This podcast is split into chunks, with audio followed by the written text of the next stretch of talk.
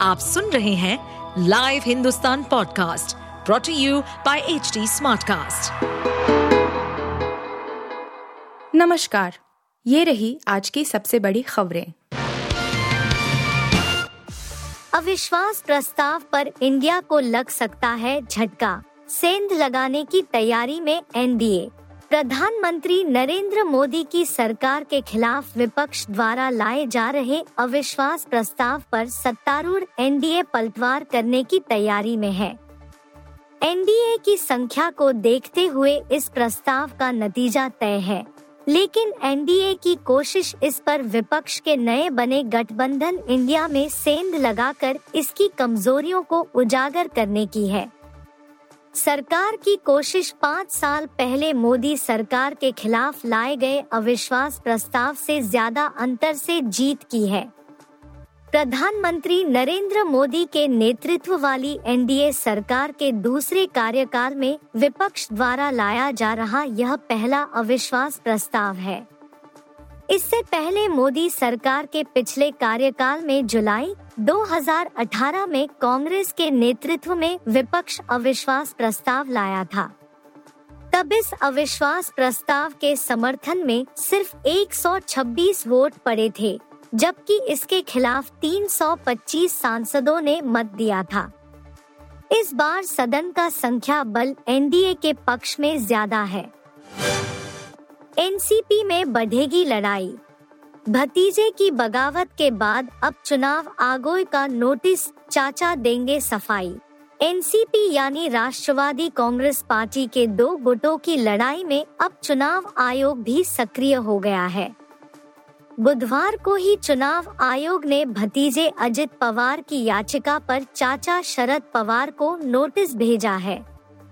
जुलाई की शुरुआत में ही अजित गुट ने अलग होकर भारतीय जनता पार्टी शिवसेना सरकार में शामिल होने का फैसला कर लिया था। उन्हें राज्य का उप मुख्यमंत्री बनाया गया है। अजित गुट की ओर से कहा गया था कि अजित को एनसीपी का अध्यक्ष घोषित किया जाए। साथ ही पार्टी का चुनाव चिन्ह घड़ी भी आवंटित करने का अनुरोध किया था। अजित गुट की ओर से भारत निर्वाचन आयोग के सामने 30 जून याचिका दाखिल की गई थी अब 2 जुलाई को उप मुख्यमंत्री के तौर पर शपथ लेने के बाद उनका नोटिस 5 जुलाई को चुनाव आयोग के पास पहुँचा। आज आएगी पीएम किसान की चौदहवीं किस्त, तीन करोड़ से अधिक किसानों को नहीं मिलेगी 12 करोड़ से अधिक किसान परिवारों का पिछले चार महीने से चौदहवीं किस्त का इंतज़ार आज खत्म होने जा रहा है।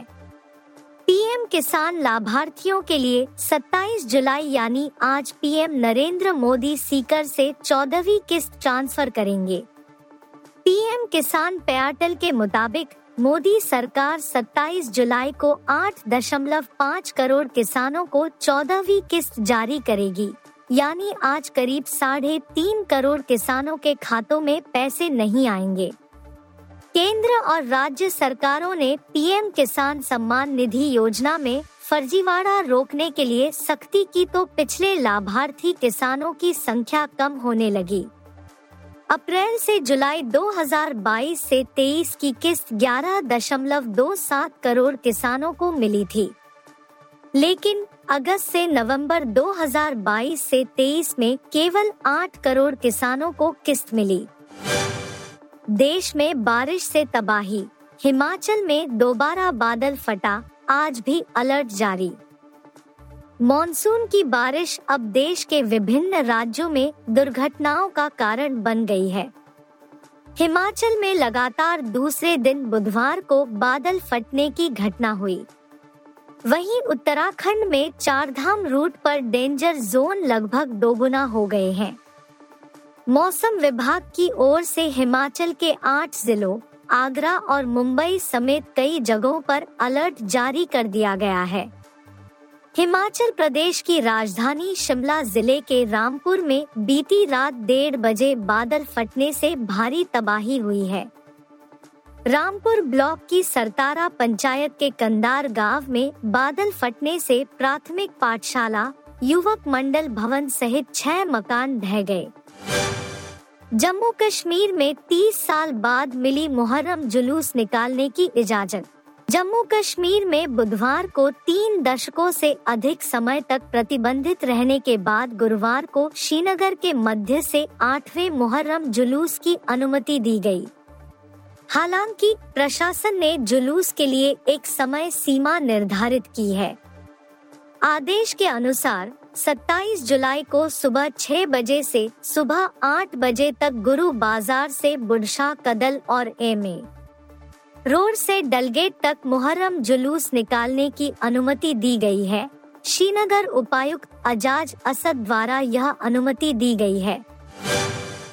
आप सुन रहे थे हिंदुस्तान का डेली न्यूज़ रैप, जो एच टी स्मार्टकास्ट की एक बीटा संस्करण का हिस्सा है। आप हमें फेसबुक ट्विटर और इंस्टाग्राम पे एट एच टी या podcasts@hindustantimes.com पर ईमेल के द्वारा सुझाव दे सकते हैं। इस पॉडकास्ट पर अपडेटेड रहने के लिए हमें फॉलो करें एट एच टी हम सारे मेजर सोशल मीडिया प्लेटफॉर्म पर मौजूद हैं। और ऐसे पॉडकास्ट सुनने के लिए log on to W W W dot H T smartcast dot com